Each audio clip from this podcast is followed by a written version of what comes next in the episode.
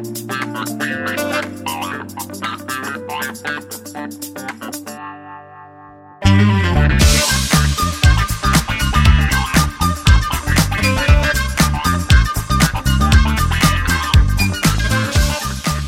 right, welcome to Elevate. I've asked a couple of my friends here. They're going to come up and help us out with the ceremonial inauguration. Give them a hand, guys. Yeah, somebody started that. I know your hands are full of pizza. All right, so I guess you're going to have to put them together. Just don't spill. Please. Please. Okay, on the count of three. One, two, three. Woo! All right. Give them a hand, guys, if you can. You guys are full of pizza and pops, and thanks for the back row for helping me out with the hand. All right. Okay, so what do you guys think of the Jackbox? You think we should do that more often? Yes? No?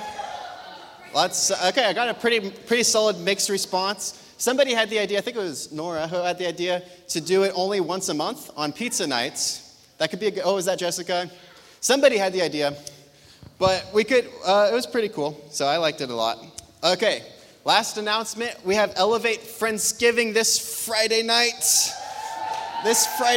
Okay, today is the due date to register. If you don't sign up by the end of the day, we're going to assume you are not coming. So let's put up the link on the screen. We'll put that up. Okay, go to that website. We'll let that linger for a little while. Go to that website, register. It's going to be a lot of fun. It's going to be a bonfire. We're going to have lots of games. We're going to have dinner, free dinner. That's always a yes. Free s'mores. I bought a couple glow-in-the-dark Frisbees, so that's going to be cool. Yeah, it's going to be a lot of fun. So Elevate Friendsgiving this Friday night, 6 to 9 p.m. You need to register so we can email you the address and we know how much food to buy. So, all right. We are in this series called Relationships, and this is actually going to be the final week of the series. Next week, we'll be doing something new. But we have talked about, in the past 3 weeks, talked about the foundation of relationships. We've talked about our relationships with our friends, and we've talked about our relationships with our dates or significant others. So if you had to sum up the past 3 weeks, you could boil it down to this. Choose your people wisely. Right? Choose your people wisely. We've had a foundation. We talked about hanging out with friends and hanging out with dates. All those things are things that you choose who you hang out with, right? Those things are things that you are choosing to participate in. Up until this point, we've talked about friends and dates, but tonight we're going to talk about relationships that we don't have very much control over. And it's relationships with those in authority. Relationships with those in authority, those over us. Those are leaders, teachers, parents, whatever, those people that are above us that we don't have a lot of choice to have a relationship with them or not. And as you can imagine and probably guess, God has quite a bit to say about how to live with those in authority from a kingdom perspective. And before we begin, we're going to just dedicate this night for God, and we're going to pray. So if you just pray with me, just Holy Spirit, I just pray that you are just in this message tonight, that you're in us and you're through us. In Jesus' name, everybody said, Amen. All right. So I think before we begin, we need to define exactly what authority is. And so I'm going to put up on the screen the top 3 definitions of authority.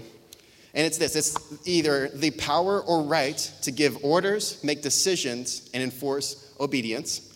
It's a person or organization having power or control in a particular, typically political or administrative sphere, or it's the power to influence others, especially because of one's commanding manner or one's recognized knowledge about something. So based on these definitions, I'm going to need a little bit of participation here. I need you guys to just throw out some answers of what kind of people are in authority over us. Does anybody know what kind of people are in authority over us? We've got parents, God, classic answer. Let's throw up some more hands. Yeah. Government.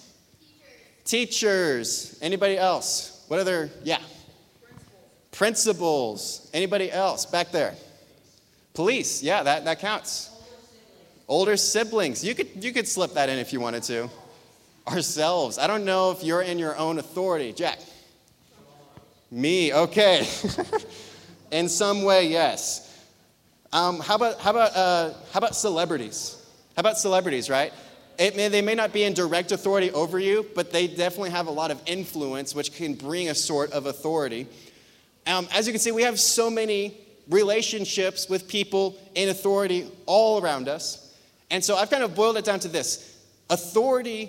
People in authority over us is best described as someone who has either legal, natural, or spiritual command, power, or influence over us. So it's somebody that has legal, natural, or spiritual command, power, or influence over us. And for some of us in this room, we love the idea of having people in authority to take care of things, right? We like to have the idea that somebody out there is taking care of us. But other of us in this room can struggle with the idea that authority is over us because we either don't like or we don't trust the people in authority. We don't always like or trust the people in authority. And so there are very many different ways we can respond to people in authority. And of course, the Bible has quite a bit to say about that. So if you brought your Bibles tonight, which I think you should, turn to Romans chapter 13. We're going to hang out in this passage of Scripture all night. So turn to Romans chapter 13, and I'm going to read it and put it on the screen for you guys. And it says this. It says, "Let every person be subject to the governing authorities, for there is no authority except from God, and those that exist have been instituted by God. Therefore, whoever resists the authorities resists what God has appointed, and those who resist will incur judgment. For rulers are not a terror to good conduct, but to bad. Would you have no fear of the one who is in authority? Then do what is good, and you will receive his approval, for he is God's servant for your good. But if you do wrong, then be afraid, for he does not bear the sword in vain. For he is the servant of God, an avenger who carries out God's wrath to the wrongdoer." I know this is a lot of information to take in. We're going to go over it in a bit. And to continue on, it says, "Therefore, one must be in subjection, not only to avoid God's wrath, but also for the sake of conscience. For because of this, you also pay taxes, for the authorities are ministers of God, attending to this very thing. Pay to all what is owed to them, taxes to whom taxes are owed, revenue to whom revenue is owed, respect to whom respect is owed, honor to whom honor is owed." Wow. That is a lot in here. There's a lot to break down in this. So we'll be hanging out in this passage. If you have your Bible, I really want to encourage you to read along with me. Tonight we're going to be looking at a couple of different things. We're going to be looking at 3 hard truths that we need to learn about authority. We need to look at our duty as Christians when we're under authority. And then we'll have one last big takeaway. I know it's going to be a lot, so I hope you're taking notes, but let's dive in. We're going to go through the hard truth. Number 1 is this. The concept of authority is from God. The concept of authority is from God. We're going to look at the first 2 verses again. It says, "Let every person be subject to the governing authorities, for there is no authority except from God. For there is no authority except from God, and those that exist have been instituted by God." And I'll tell you this. This is one of those verses in particular that I have struggled with in the past. I don't know about anybody else. I've struggled with that verse in the past. It's made me uncomfortable. It's made me rethink some things. It's kind of challenged me, honestly, because I've looked at this verse and I thought to myself, if God instituted those authorities, what about evil tyrants? Did God place that person in authority? What about abusive parents? Did God place those people in authority over us? What about people like Hitler? Did God place him in authority? Did God specifically put those in authority? And I'll tell you, I struggled with these questions. I didn't know what to do with them. It made me uncomfortable, and it challenged me. And what you do when something challenges you, you don't just reject it or put it to the side, but instead you research it, you dive deep into it, and you find out either what the Scripture is saying or maybe adjust your viewpoint. And I read several commentaries on this passage of Scripture, and they all had the same conclusion. And they are all saying, look at the word choice and the word order. And I don't have time to go into all of it. I'm not going to be a professor up here. But it boils down to this. You can do your own research. It boils down to this. God has placed the concept of authority in the hands of people, not the people themselves. At least not every person. There are some people that God has specifically placed in authority. You can see that in the Bible. You can see that in real life as well. But not every person in authority, I believe, is directly placed from God. And so sometimes the authority is abused. That sometimes the authority is abused by that person. And so just because God has appointed someone to have authority does not mean that they will be perfect for that position. And so, again, I don't believe that God has appointed every single individual that's in authority right now. I don't think that's the case. And if that is the case, then they are human. We live in a fallen world, and they have free will ultimately. So I don't believe God has appointed every individual person. And again, if we look back at verse 1, it says, "Let every person be subject to the governing authorities, for there is no authority except from God, and those that exist." And I've read that if you put those positions of authority that exist, or those authorities that exist, have been instituted by God. So again, I believe that God has placed the concept of authority into existence, but not every single figure. So when we look at specific people in authority, we can't look at it as if God wanted those things to happen, right? We can't look at God wanting an evil tyrant to do those things, right? We can't look at God wanted those parents to act that way. And so all the concepts of authority has been placed by God, and God has all the authority. And so that leads us to hard truth number 2. And to do this, I recorded a video for it, so let's watch. All right, so we're talking about relationships with those in authority, and we're doing some hard truths. So here is hard truth number 2. Disrespecting authority, even when they have messed up, is disrespecting God. Disrespecting authority, even when they've messed up, is disrespecting God. To rebel against authority without a solid reason, or just to rebel because of authority's sake, is really rebelling against the concept of what God has set in place, as we've already talked about. And we see this picture in my good friend David from the Bible, who I talk about constantly. But David is being pursued by Saul, because Saul is the king, but David is slowly taking it over because God anointed David as the next king. And Saul is obviously pretty upset by this. And so Saul is pursuing David, and David gets word that Saul is inside of a cave. The Bible says he's relieving himself, so take that as you may. I guess he's urinating or something. Saul is in the cave, and David gets word of it, and David's men are like, "David, now is the time. Go get Saul. Now is the time to do what you've been wanting to do, to kill Saul finally, and you can be rightfully king." So David takes his men. They go down into the cave, and David is there, and he has this conviction, no, I cannot touch God's anointed person. God anointed Saul as king. I can't touch that. I'm not going to touch that. I'm going to respect what God put into place. And so what David does is he tears off a piece of Saul's cloak. Okay, I don't know. The Bible is not clear what happened here. It just says Saul is relieving himself in the cave, and then David cuts off a cloak. I don't know if Saul is wearing the cloak while David's cutting it off, or maybe he took it off at the entrance of the cave. I don't know. Read into the lines. But either way, David is sitting there with a square of fabric that is Saul's.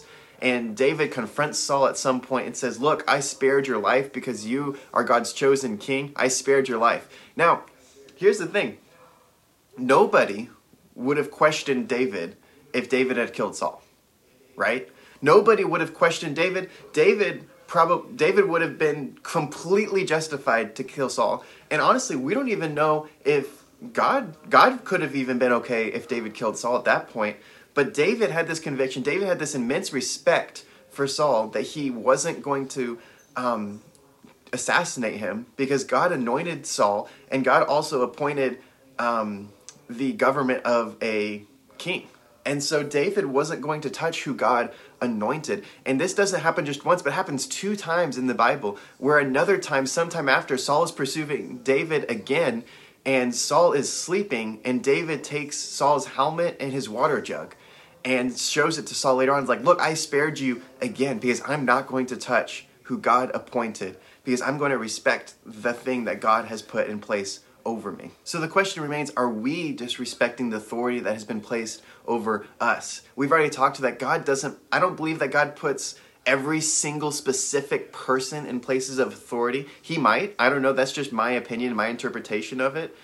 But we do know that not everybody is handling that position correctly. You know, there are mistakes. Everybody's human. There's some small mistakes, and there's some really, really big mistakes by people in authority. And God is not saying that's okay. God's not ordaining that in any way, shape, or form.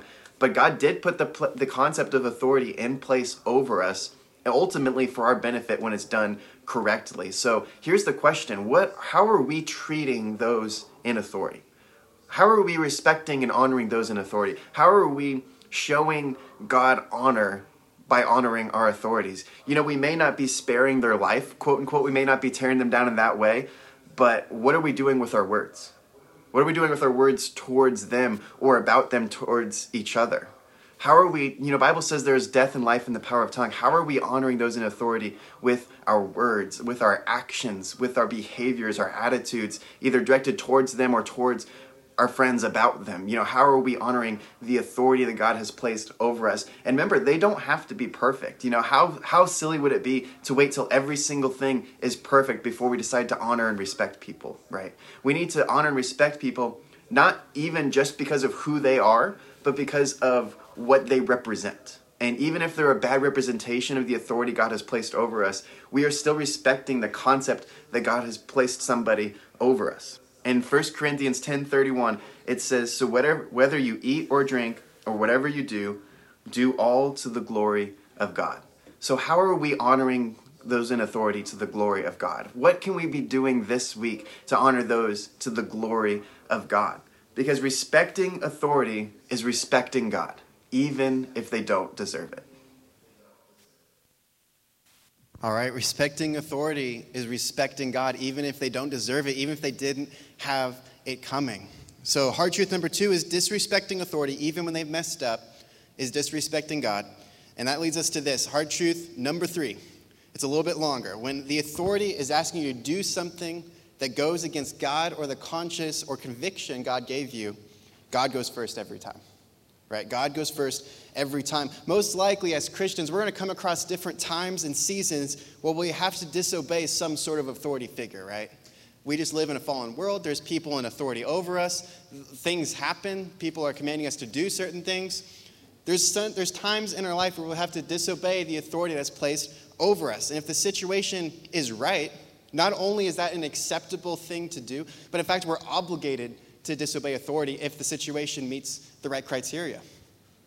You know, in Acts chapter 5, it says, "And when they had brought them," it's talking about the apostles, "they set him before the council, and the high priest questioned him and said, 'We strictly charged you not to teach in his name, yet here you are, and you have filled Jerusalem with your teaching, and you intend to bring this man's blood upon us.'" But here's what Peter said. Let's look at what Peter said. He said, "Peter and the apostles answered, 'We must obey God rather than men.'" We must obey God rather than men. And there are definitely going to be times in our walk with Christ, in our walk with God, most likely that there's going to be a disobedience will be in order for us to continue walking with God in this way. And so I want us to look towards the story, or look backwards actually, towards the story of Shadrach, Meshach, and Abednego, right? So King Nebuchadnezzar, it's a mouthful of a name. I believe it's available if you want to name your children. Caitlin, we're having a baby. Nebuchadnezzar? Yeah? No? Okay. No, she said no. King Nebuchadnezzar, he is a Babylonian king who took all of Israel captive, right? He took Israel captive, and he took all the smartest and best-looking men out of Israel and brought them into Babylon and began to basically assimilate them into their culture and to make them like them. And so the Bible singles out 4 of these people in particular, Daniel, Shadrach, Meshach, and Abednego. And one day, the king, Nebuchadnezzar, he decides that he wants to make a massive golden statue of himself and have everyone and everywhere to worship it. You could say he's maybe just a little bit of a narcissist, right? He wants to build this giant statue and all the time have everyone worship it. And of course, we have our 3 friends, Shadrach, Meshach, and Abednego, who decide they're not going to worship this idol because God has, they have their allegiance only to God, right? They're not going to worship this idol, and it's made known to the king. So we pick up the story in Daniel 3. It says, Shadrach, Meshach, and Abednego answered and said to the king, "O Nebuchadnezzar, we have no need to answer you in this matter. If this be so, our God whom we serve is able to deliver us from the burning fiery furnace." So Nebuchadnezzar brought them up. He brought them up into his chamber or wherever he's at.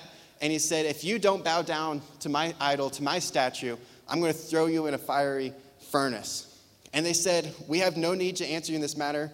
Our God will save us and deliver us out of your hand. But if not, be it known to you, O king, that we will not serve your gods or worship the golden image that you have set up." I want us all to notice how they handled this situation. You know, it's when the king set up a statue, Bible doesn't say too much, but to me it implies, it gives off the impression that they weren't going around and yelling at everybody who was worshiping the idol. I don't think that's what they did. And even when they are brought up before the king, they treated the king respectfully. They politely told him what they're going to do, but at the same time, they stood by their convictions. They still respected the authority. They still addressed him as king. You know, they knew they were going to be thrown in a fiery furnace. They could have said whatever they wanted in that moment, and they could have been killed no matter what, right? But they did not disrespect the king in their process, and they stood fast to their convictions strongly. But in the process, we can assume that they didn't bash anybody. We can assume that they didn't bash the king, and they still respected him even to the fiery furnace. You see, I believe it's almost just as important to treat people with respect as it is to hold fast to our convictions. I think our convictions are just a little bit more, but honestly, I think treating people with respect and showing them the love of God and the honor that God has for them is just as important. But honestly, that's hard, right? That's hard to show people with respect. It's so easy to act distasteful to those who are mean and who are opposing who God is, and to those who are nasty and are just mean and unfair to us. But when it comes down to it, we must obey God rather than men. And God's saying we should respect those in authority. We should respect the people that are around us. When it comes down to it, God comes first. And so it may be hard for us to figure out what is important to disobey and what is important to obey. It can be kind of tricky to figure out what crosses the line of disobedience and obedience. You know, I believe Paul can give us a clue in Romans 13:5. It says, "Therefore, one must be in subjection to the authorities, not only to avoid God's wrath, but also for the sake of conscience." You could replace that word with conviction, I believe. And if we look at it, we're supposed to obey the authorities, to avoid God's wrath and for the sake of our conscience and convictions. To me, this gives us a clear criteria. We obey the authorities until the situation arises where God would be more pleased with us if we disobeyed and our conscience and convictions are convicted. So we obey until it would be more pleasing for God for our life if we were to disobey in that moment. And again, I know that's not super hard. I know that's super hard to figure out still. But just because you don't prefer an order from an authority figure, or don't prefer a command from a parent or a teacher, doesn't make it, unbiblical, right?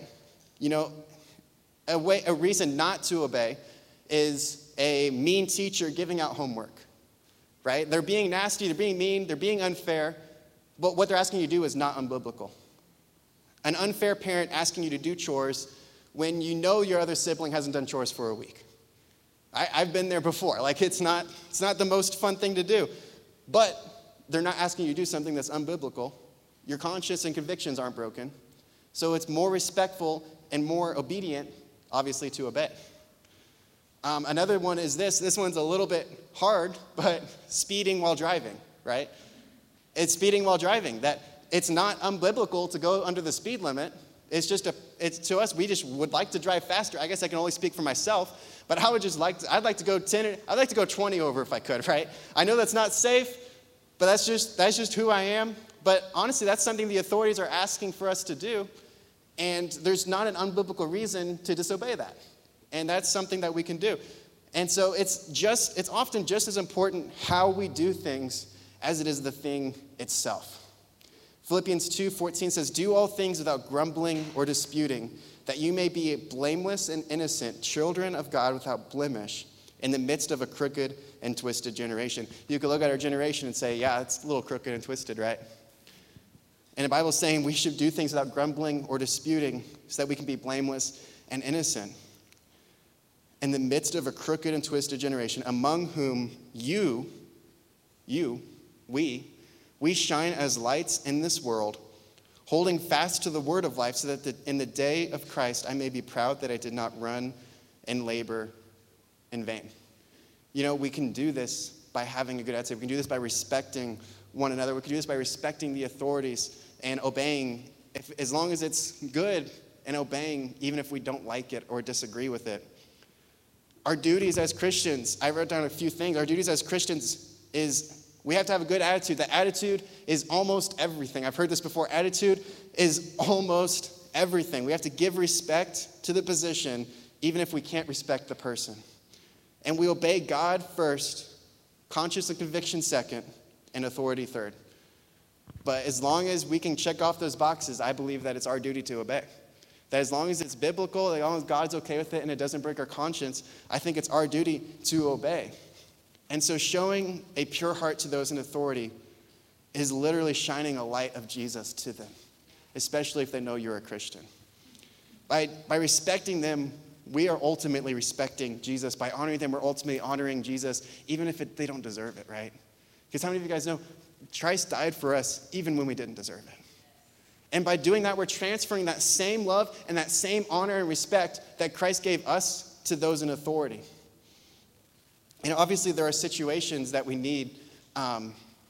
There's certain times where we have to keep people accountable, certain times where we need to step out and say something and make a bold declaration.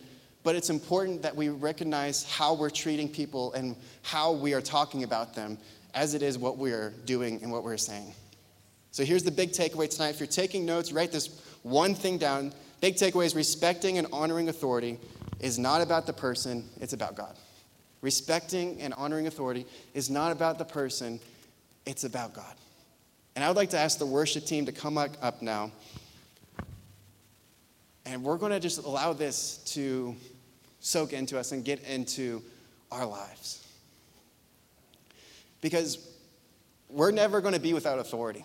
It doesn't matter if you're at the top of the country or top of a business. If somehow you get there and you're like king of the world, there's always God above that. And we're never without authority. And so this is something, these are principles that we need to take with us everywhere we go, everywhere in life. There is always an opportunity to honor the authority that God has placed over us. And I believe that's how we need to look at it, is it's not a burden, we don't begrudgingly do it, but it's an opportunity to show someone love when they weren't expecting it. And so let's all stand up right now. We're going to allow the Holy Spirit to speak through us during this time.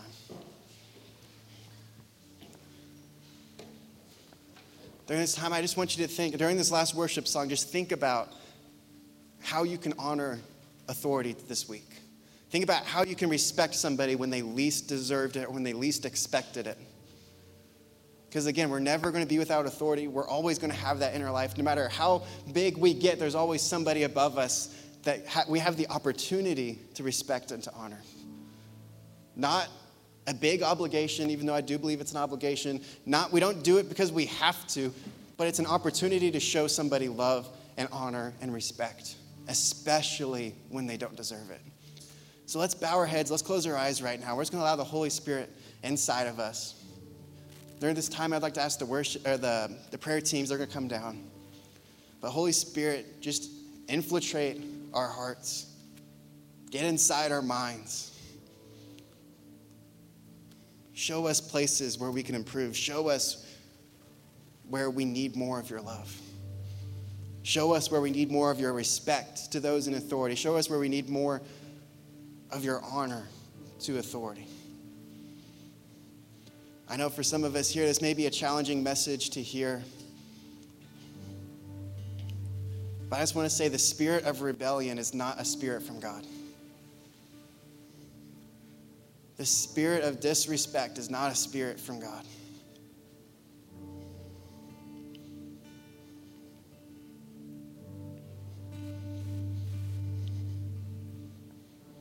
There are times where there is an obligation and an order to stand up for what's right in the midst of everything chaotically coming to the ground. There may be a time even in your life where you'll have to stand up to King Nebuchadnezzar and say, no, I will not bow.